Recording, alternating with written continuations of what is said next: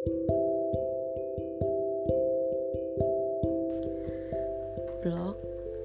unblock, blok, unblock.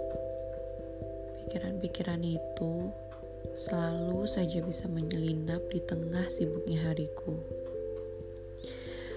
Padahal, mau diblok ataupun tidak, hasilnya tetap sama saja. Tidak akan ada chat darimu. Jadi diblok saja ya.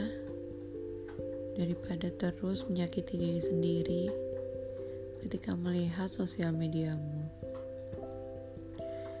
Mungkin ketika rasa ini hilang sepenuhnya dan melihatmu tak lagi menyisakan sakit, saat itu akan dengan mantap aku buka blokiran ini dan memperkenalkan diriku sebagai temanmu.